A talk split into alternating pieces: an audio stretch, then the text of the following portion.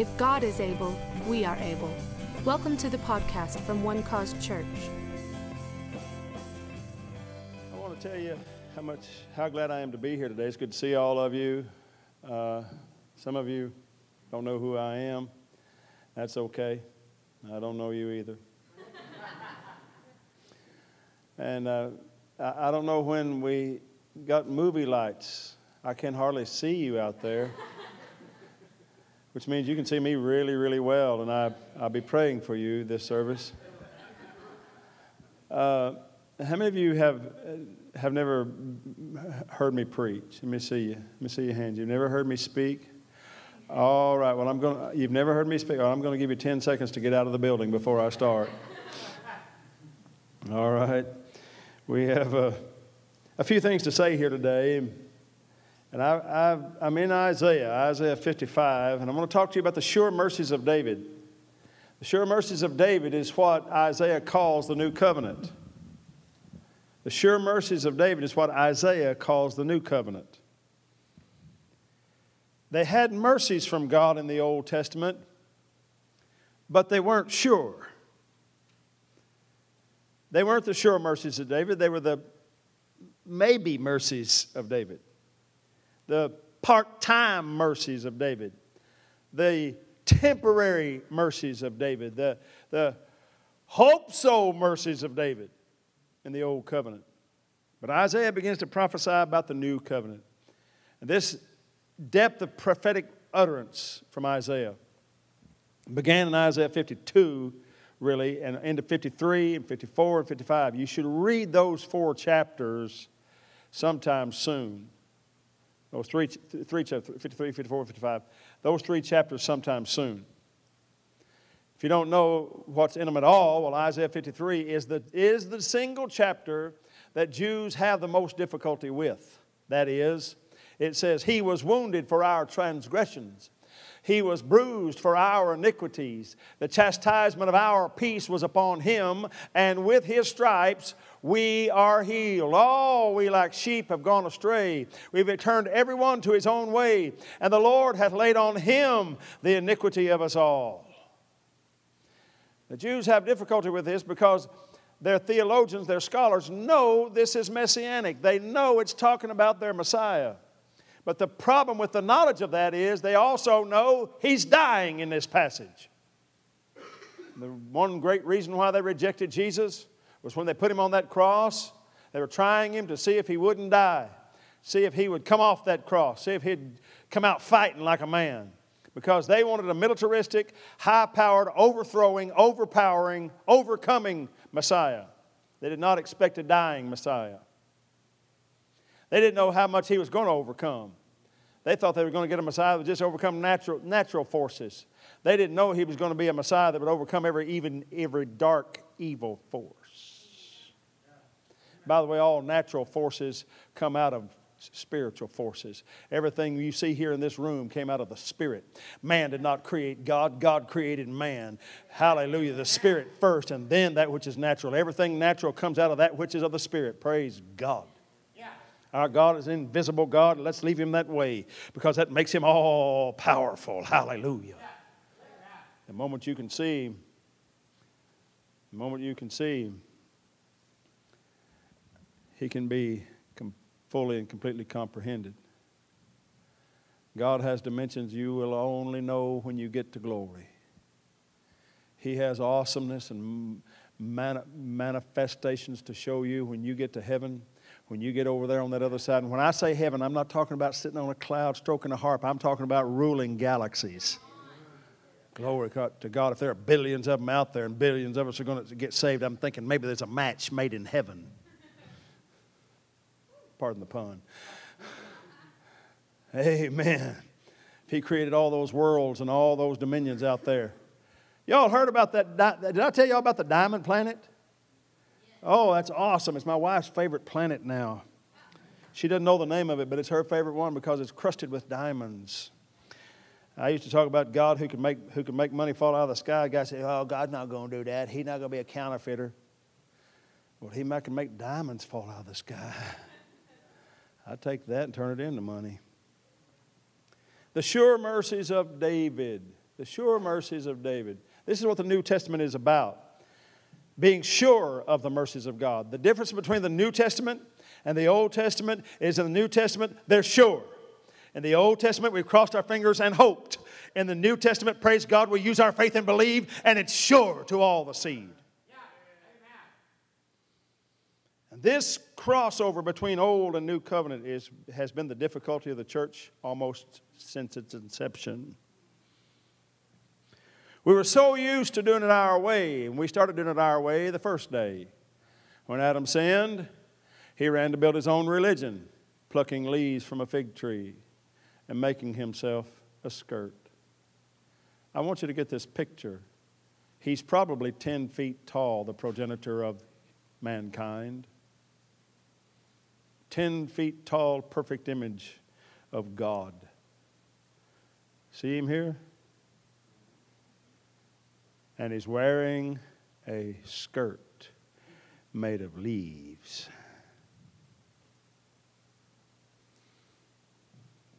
How did he get there? How did he get there? How did he get there? He lost his glory. Every animal God created grows their own clothes from the inside. Man had clothing. Oh, he was naked in a certain sense, but he had a glory about him that caused him not to even know he was naked. And When Adam realized he was naked, he told God, I ran and hid because I was afraid because I was naked in Texas, you know, it's not naked. It's for those of you who've moved here from other places. We say naked because naked just sounds nakeder than naked.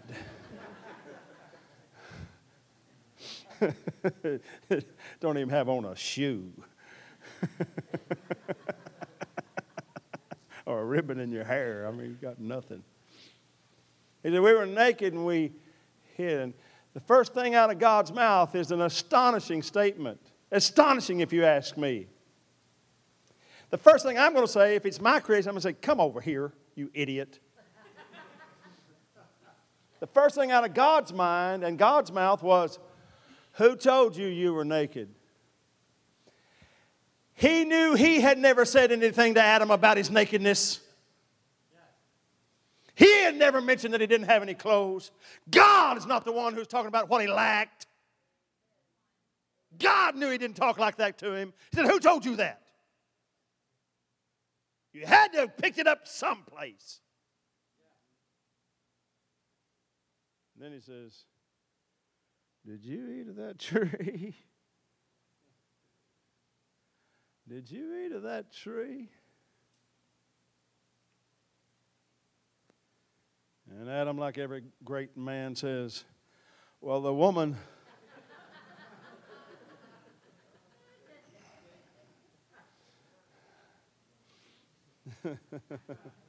I would have been perfectly okay without her. All I promise you, I didn't need her. I didn't ask for her. It's all your idea. Great man that he was. Adam was truly and indeed a piece of work. You might as well know the entire quote from Shakespeare. Shakespeare said it like this Foul collection of vapors, what a piece of work is man. Sounds like we're getting some sleet or something, doesn't it? All right, praise God. I'm going to I'm to preach so hot the roads won't be able to hold it, all right? But we've been like this from the beginning. I, the other day, my, uh, let me say a few months ago, my grandson was coming over to the house and Ann was babysitting him, and my, he's the baby boy of the family. He's, his name is Maxwell Tate Miller, Jennifer's baby. Y'all know him? I think he owns the nursery in there.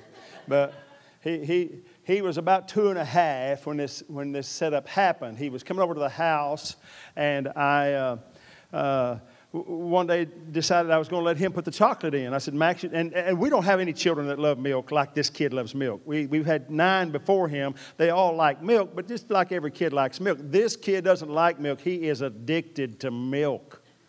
I mean, you know, he gets the shakes. He says, Oh man, I need a fix. I'm, I'm hurting, man. Give me that milk. You know, he, he loves milk.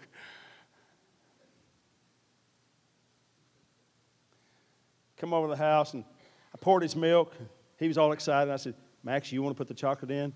Yeah. So I let him take the hold, hold of the bottle, and we poured the chocolate in together. And I said, Max, you want to stir the spoon? Stir it? Yeah. And he got it, man. Stirred it up. Watched it turn brown. Yeah, yelled at Nana, turn brown, Nana, turn brown. Thought that was the coolest thing.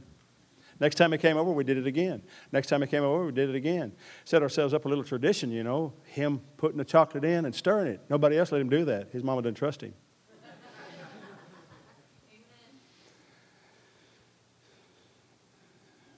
Few days later, he came over with his parents, and I wasn't there. Nana said, You want some milk, Max? Yeah. Climbs up in his chair. She's talking to his parents sitting over there in the kitchen, not paying attention. She pours the milk. She gets the chocolate out, squirts it in there, gets a spoon, stirs it up, puts the lid on it, and hands it to him. He loves milk. He's reached up there and grabbed it and threw it on the floor right in front of his daddy. Daddy's sitting right over there. He knows his daddy is going to beat his pants off him.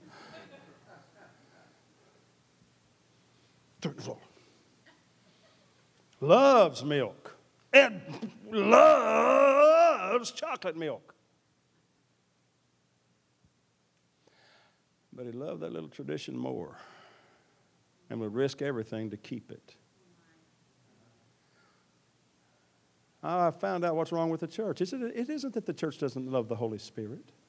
It isn't that the church doesn't love this wonderful message of grace. It isn't that the message that the, that the church doesn't love the message of the Word of God that you can live by faith. It isn't that the church doesn't love those things. It's just that the church has not been used to hearing those things, and the church is entrenched in its traditions. yeah you throw it all away just to keep the tradition. If I can't have what I want, if I can't get it my way, I just won't have any of it. So that's why they poke fingers at you and laugh at guys like me who preach this unmerited, unearned, undeserved message of the grace of the living God. I always want you to do something to earn your salvation, you pagan pigs.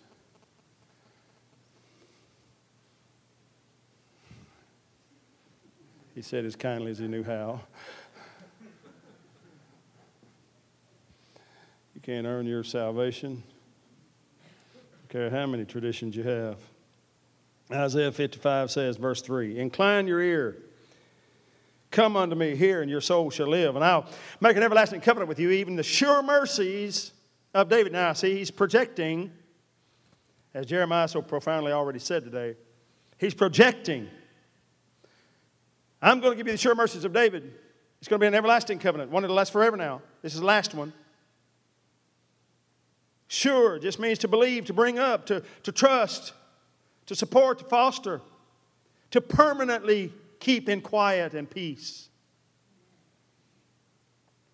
Word mercies, there's the word hesed in Hebrew kindness, piety, beauty, favor, good deed, loving kindness, merciful kindness, mercy. Oh, oh, oh.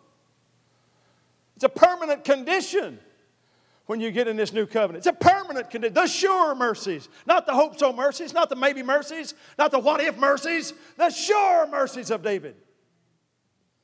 The sure mercies of David come through David's greater son, Jesus. They don't know this. Isaiah doesn't know his name. But ladies and gentlemen, everybody here probably knows his name. The name of Jesus is the name under which under heaven given among men whereby we must all be saved. Praise god. And what this teaches us though is, is from the first verse. The first thing i want you to notice is it says incline your ear and come unto me and hear and you shall live. New covenant realities number one write this down. New, new covenant realities come to you on the basis of hearing. New covenant realities come to you on the basis of hearing I don't know if you've noticed it, but it does make a difference what you hear. It makes a difference what you listen to. You stand around and listen to what they say? You stand around and listen to them too much? Now, listen, they're going to tell you what they know. But every time you hear something that somebody says, whether it's a doctor, a lawyer, a banker, or a thief, sometimes those are always the same people. But uh, you don't have to add that last one. No matter what they tell you, you keep hold of what God has said about it. You, t- you keep hold about what God has said about your condition and your health and your money. The doctor and the banker and the attorney, they all have an opinion. It's not wrong to hear their opinion, but it's wrong to live your life by their opinion. Come and hear, come and hear what the new covenant has to say. The new covenant has to say, there's sure mercy for you. Can I tell you something? Your friends are waiting to hear that message from you. Your friends are waiting to hear. Those friends that you've never told anything about Jesus, you've never said anything to them about the Lord, and they just view you and see that you're a Christian. You know what they think? They think you think they are a lousy bum. That's what they think. Some friends of Billy Graham's took him, took him uh, golfing one time. He's not much of a golfer. They took him to play golf. Billy Graham just played golf. They had a guy there who was an unbeliever in this foursome. They played nine holes. When they finished the nine holes, they noticed the guy was getting his stuff off the cart and stacking all of his stuff back in his bag and, put, and unstrapping it and getting ready to walk away. One of them walks over to him and says, What are you doing, brother? Where, where, where are you going? He says, I'm tired of this. I can't take any more of this preaching. The guy says, What? Uh, preacher over there. I said, I just can't take any more of it. I'll just all that preaching all the time. You know how much Billy Graham had said to him about Jesus or said anything about preaching? Nothing. Not one thing. Not one thing had Billy said to him. Not one thing. Hadn't said praise the Lord. Wasn't being overly because this guy was an unbeliever. He was, he, you know, he was just waiting for him to open it. But that's all the guy heard because he knew who he was. Amen. Do you know the devil is telling them what you believe? As long as you don't tell them what you believe, the devil's going to tell them what you believe. And it's not going to be the truth. The devil's telling them that you hate them. You, you wouldn't be like them at all. Eh, the devil's telling them that you think they're so, sin, so, so, sin, so sinful that you wouldn't trust them with your children. That's what the devil's telling them you think. Because the world has been infested with this whole idea that God is so holy, he must be just, so just, he'll just have to kill you eventually rather than Jesus died for your sins. Christ died for your sins so that he could release the sure mercies of David on you. See, they don't know you believe that until you tell them they got their own mind made up of what religion is. Can I have a good amen? You understand what we're saying here? Verse 4 Behold, I have given him for a witness to the people, a leader and commander to the people. Jesus, this is a messianic prophecy, speaking of Jesus. Behold, thou shalt call a nation that thou knowest not, and nations that knew not thee shall run. Hey, you've got the real Bible up there. That's awesome. The authorized version, the King James version. I thought sure you'd have that Toys R Us version up there, but, but you didn't. And nations that knew not thee shall run unto thee because of the Lord thy God and the Holy One of Israel, for he hath glorified thee. Verse 6 Seek ye the Lord while he may be found, call upon him while he is near. Let the wicked forsake his way, and the unrighteous man his thoughts, and let him return unto the Lord, and he the Lord will have mercy upon him and to our God, for he will abundantly pardon. All that abundantly pardon can mean All it can possibly mean is you don't get what you deserve, but you do get what you don't deserve. That's like what abundant pardon would be is if a man stole a car. And he stood before the judge, and the judge said, I pardon you. You're not going to jail, which is what you deserve. But I'm going to give you what you don't deserve. Here's the keys to my car.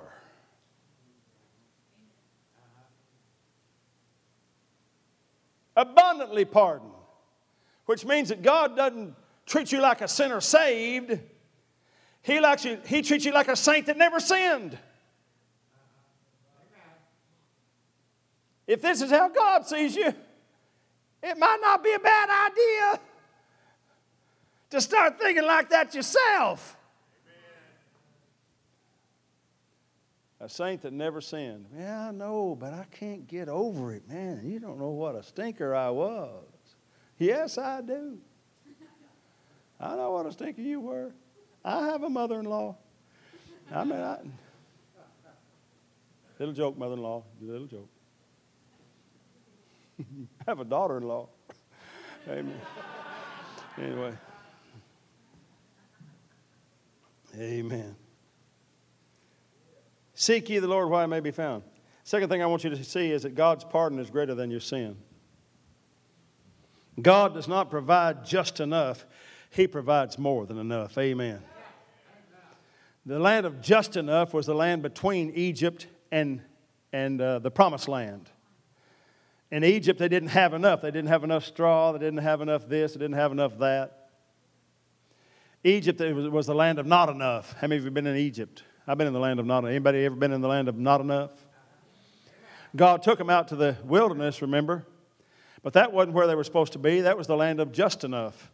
Manna fell every day, and they could only pick enough up, up for that day, except on Friday. They could pick up enough for Friday and Saturday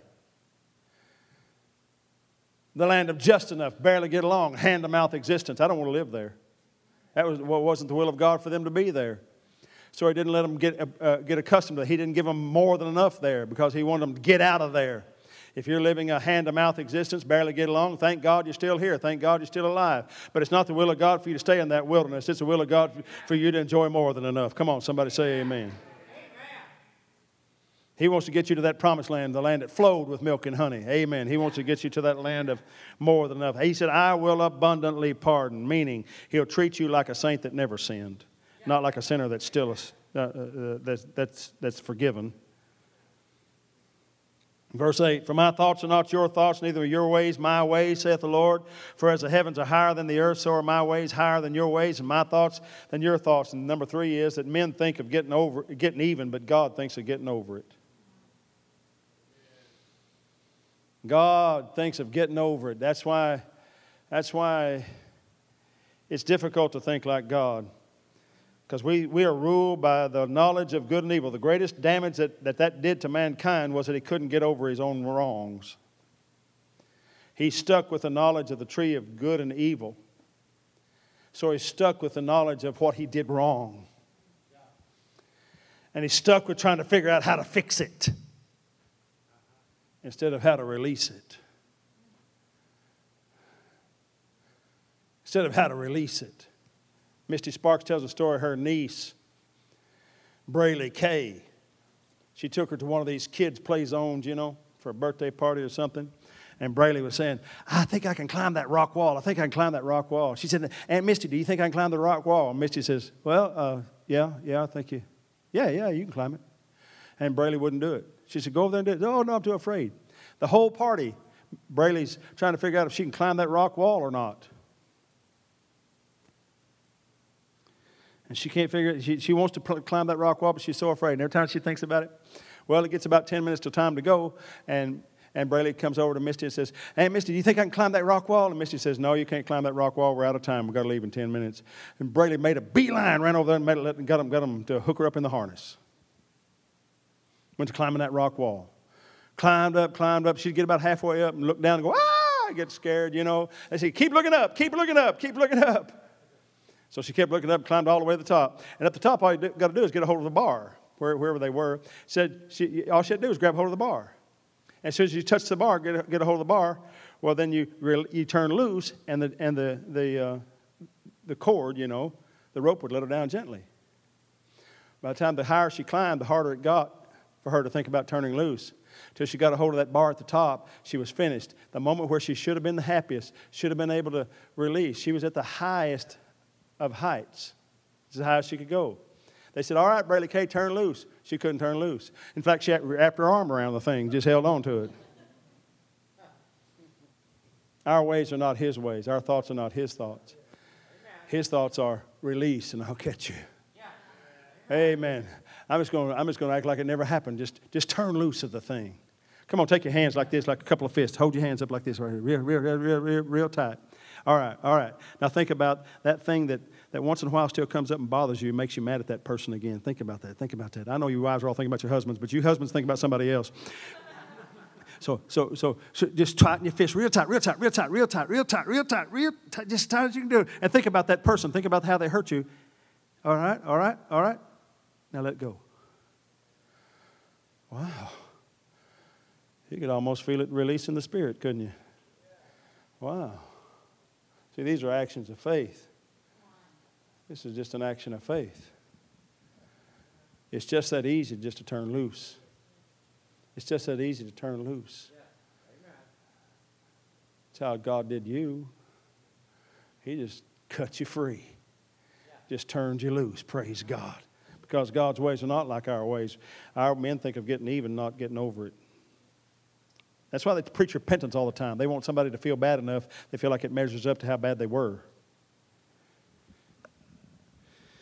The fourth thing, to think pardon is to think high. I already talked to you about that. But let's look down at verse 10. For as the rain cometh down and the snow from heaven, and returneth not thither, but watereth the earth, and maketh it bring forth and bud, that it may give seed to the sower and bread to the eater, so shall my word be that goeth forth out of my mouth. It shall not return unto me void, but it shall accomplish that which I please, and it shall prosper in the thing whereunto I sent it. What the fifth thing I want you to see here today is that the word of God will produce prosperity in all areas of your life when you return it to Him. That does not mean that there is some cosmic trampoline out there that God is hoping will, will bounce the word off back to Him, off of planet Earth back to Him. The way the word returns to God is what somebody on this end of the covenant says it back to Him, quotes to Him His promises, quotes to Him the things that He made sure for us, and we say it like it's already done, praise God. By His stripes I am healed. Because you said it, I'm sending that word back to you. And when I send it back, the Bible says it will prosper, praise God. And I get my healing, I get what I need. Verse 12 For ye shall go out with joy and be led forth with peace. The mountains and the hills shall break forth before you with singing. The trees of the field shall clap their hands. Creation has been awaiting your arrival. Creation has been awaiting your arrival. Romans chapter 8 and verse 19 says, For the earnest expectation of the creature waiteth for the manifestation of the sons of God. It does not say that creation is groaning, waiting for the disciples of Christ. It says it's waiting for the manifestation of the full grown sons of God. The creature was made subject to vanity, not willingly, but by reason of him who has subjected the same in hope, because the creature itself also shall be delivered from the bondage of corruption into the glorious liberty of the children of God. For we know that the whole creation groans and travails in pain together until now. I mean, they don't know they're looking for you, but they'll know when you manifest. They'll know when they see a true son of the living God, a true daughter of the living God. The all creation's waiting, not for God to show himself, but for the children of God to show themselves. Glory to God. I got a cat. An Oklahoma cat. She kills things smaller than her and terrorizes all the dogs in the neighborhood because I refuse to cut her claws. She is a menace to that 40 acres I live on. We haven't heard the peep out of a mouse or a rat or anything all winter. Nothing, nothing, nothing. They don't come around. Not when my bad black cat is prowling around. She owns that place. She thinks we live with her. until I show up. When I drive up on the scene, she sees me and she becomes that tiny little kitten I got at the garage sale. Purring and wiggling and walking through my feet. Oh, I'm so glad you're home. I've been waiting on. Well, she wasn't waiting on me.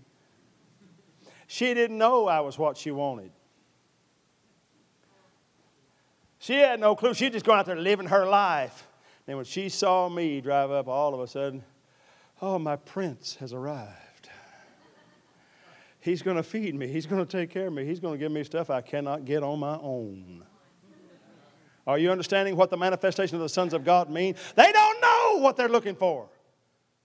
Don't be mad that they act like you owe them something. Don't be angry that they act like sinners because, well, God help them, they are. They don't know what they need. But they'll know when they see the manifested sons of God in the earth. Because they're travailing right now, waiting for that manifestation to happen. I think the church has preached discipleship too long. We want to make disciples of everybody. Really, you'll make them like Judas? He was a disciple. Be careful what you say. Discipleship is a low level of service to, to God. Full grown sonship works for God better.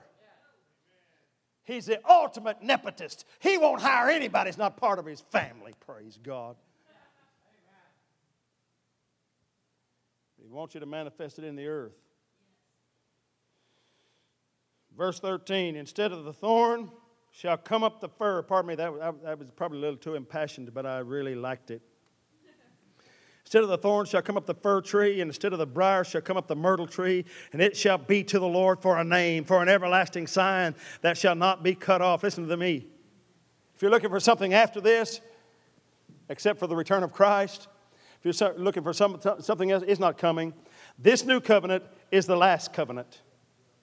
The Apostle Peter stood up on the day of Pentecost, and they said, These men are drunk with new wine. What's going on here? This looks stupid to us. I don't know what denomination those people were from, but they were from one of America's denominations, apparently. All this yabba dabba doo they're doing up there, all this hey, better, better, better, better, better, uh, all this speaking in tongues and stuff. Just, they're just drunk. That's all it is. They're just drunk. Peter said, These men are not drunk as you suppose. I wish he hadn't said this next part, but he did. He's saying it's only nine o'clock. Apparently, they had plans later in the day. I don't, I don't know.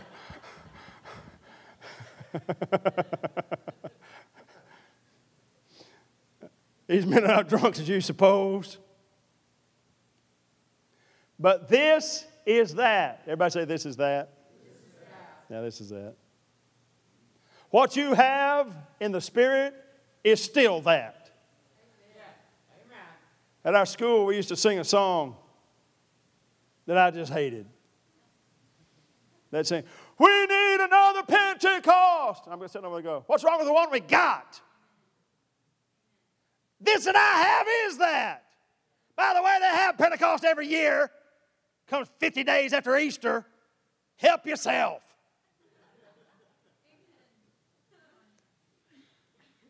You don't need another Pentecost. To say that means you don't believe in the one that came, that this is that one. It means you really don't believe in the covenant that you have. This is the final covenant. It's 2,000 years old, and Lord help us, it's just barely getting started good.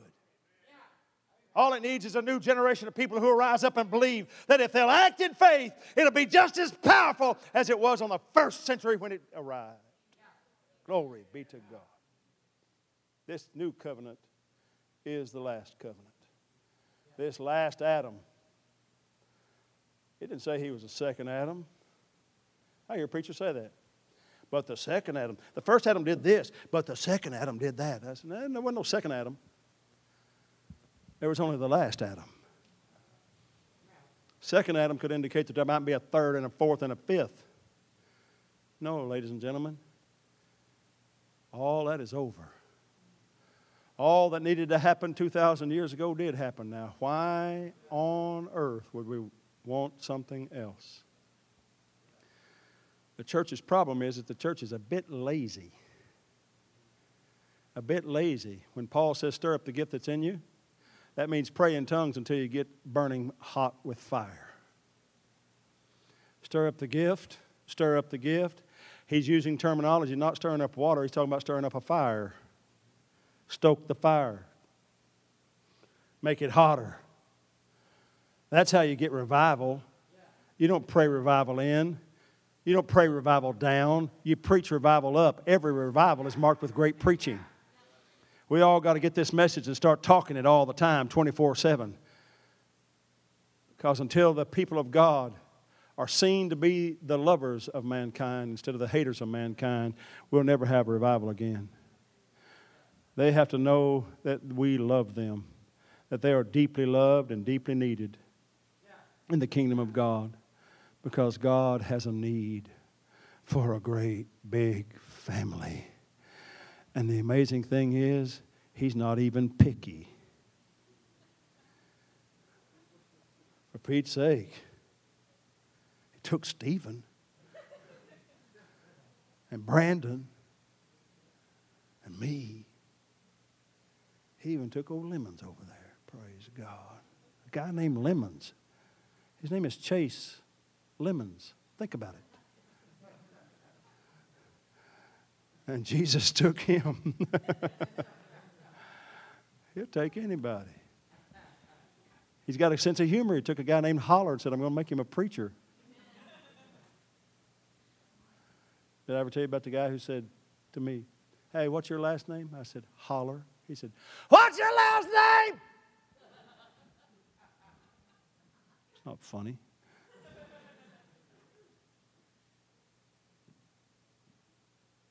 the manifestation of the sons of God is for this time, this day, the full blown sons of God, because there's a world out there dying to see you. They're dying for you. They're dying, sighing, crying without any hope, without any God, without any gospel. They're just looking for somebody who knows Him like He's their father. People want to be a part of a family. They don't want to be another part of another club, another organization, another softball team. They want to be a part of a family. Father, thank you for these, your people today. Thank you, Lord, for the goodness of the Word of God. It brings us into greater depths and higher heights. Thank you for your people. I'm asking that you will cause them to have the spirit of wisdom and revelation in the knowledge of Christ Jesus today. To get a hold of these few truths to make a difference. To make a difference for their lives. To know that they are indeed the children of the living God, growing up into full stature so that we can be the teknon, the full grown children of God. To go forth into a world that desperately needs to hear what we have to say about Him. That He's he's gotten over it. That the blood of Jesus really means what it means. Christ died for our sins according to the Scriptures, and he was buried, and he rose again the third day according to the Scriptures. Thank you for the gospel, Lord. It changed our lives. Come on, tell him it changed my life. It changed my life. I ask you to bless them now with this word to cause this seed to fall into good soil to bring forth good fruit in Jesus' name. Amen. God bless you, folks. Thank you for letting me come. Amen. Thanks for listening to our podcast. We want to invite you to join us in service Sundays at 9:30 a.m., 11 a.m., or 1 p.m., and Wednesdays at 7 p.m. Please visit onecausechurch.com for location and events. You can also like us on Facebook and follow us on Twitter and Instagram at One Cause Church. If you'd like to partner with our ministry, you can now donate securely online. Just click on the link located on the front page of our website at onecausechurch.com.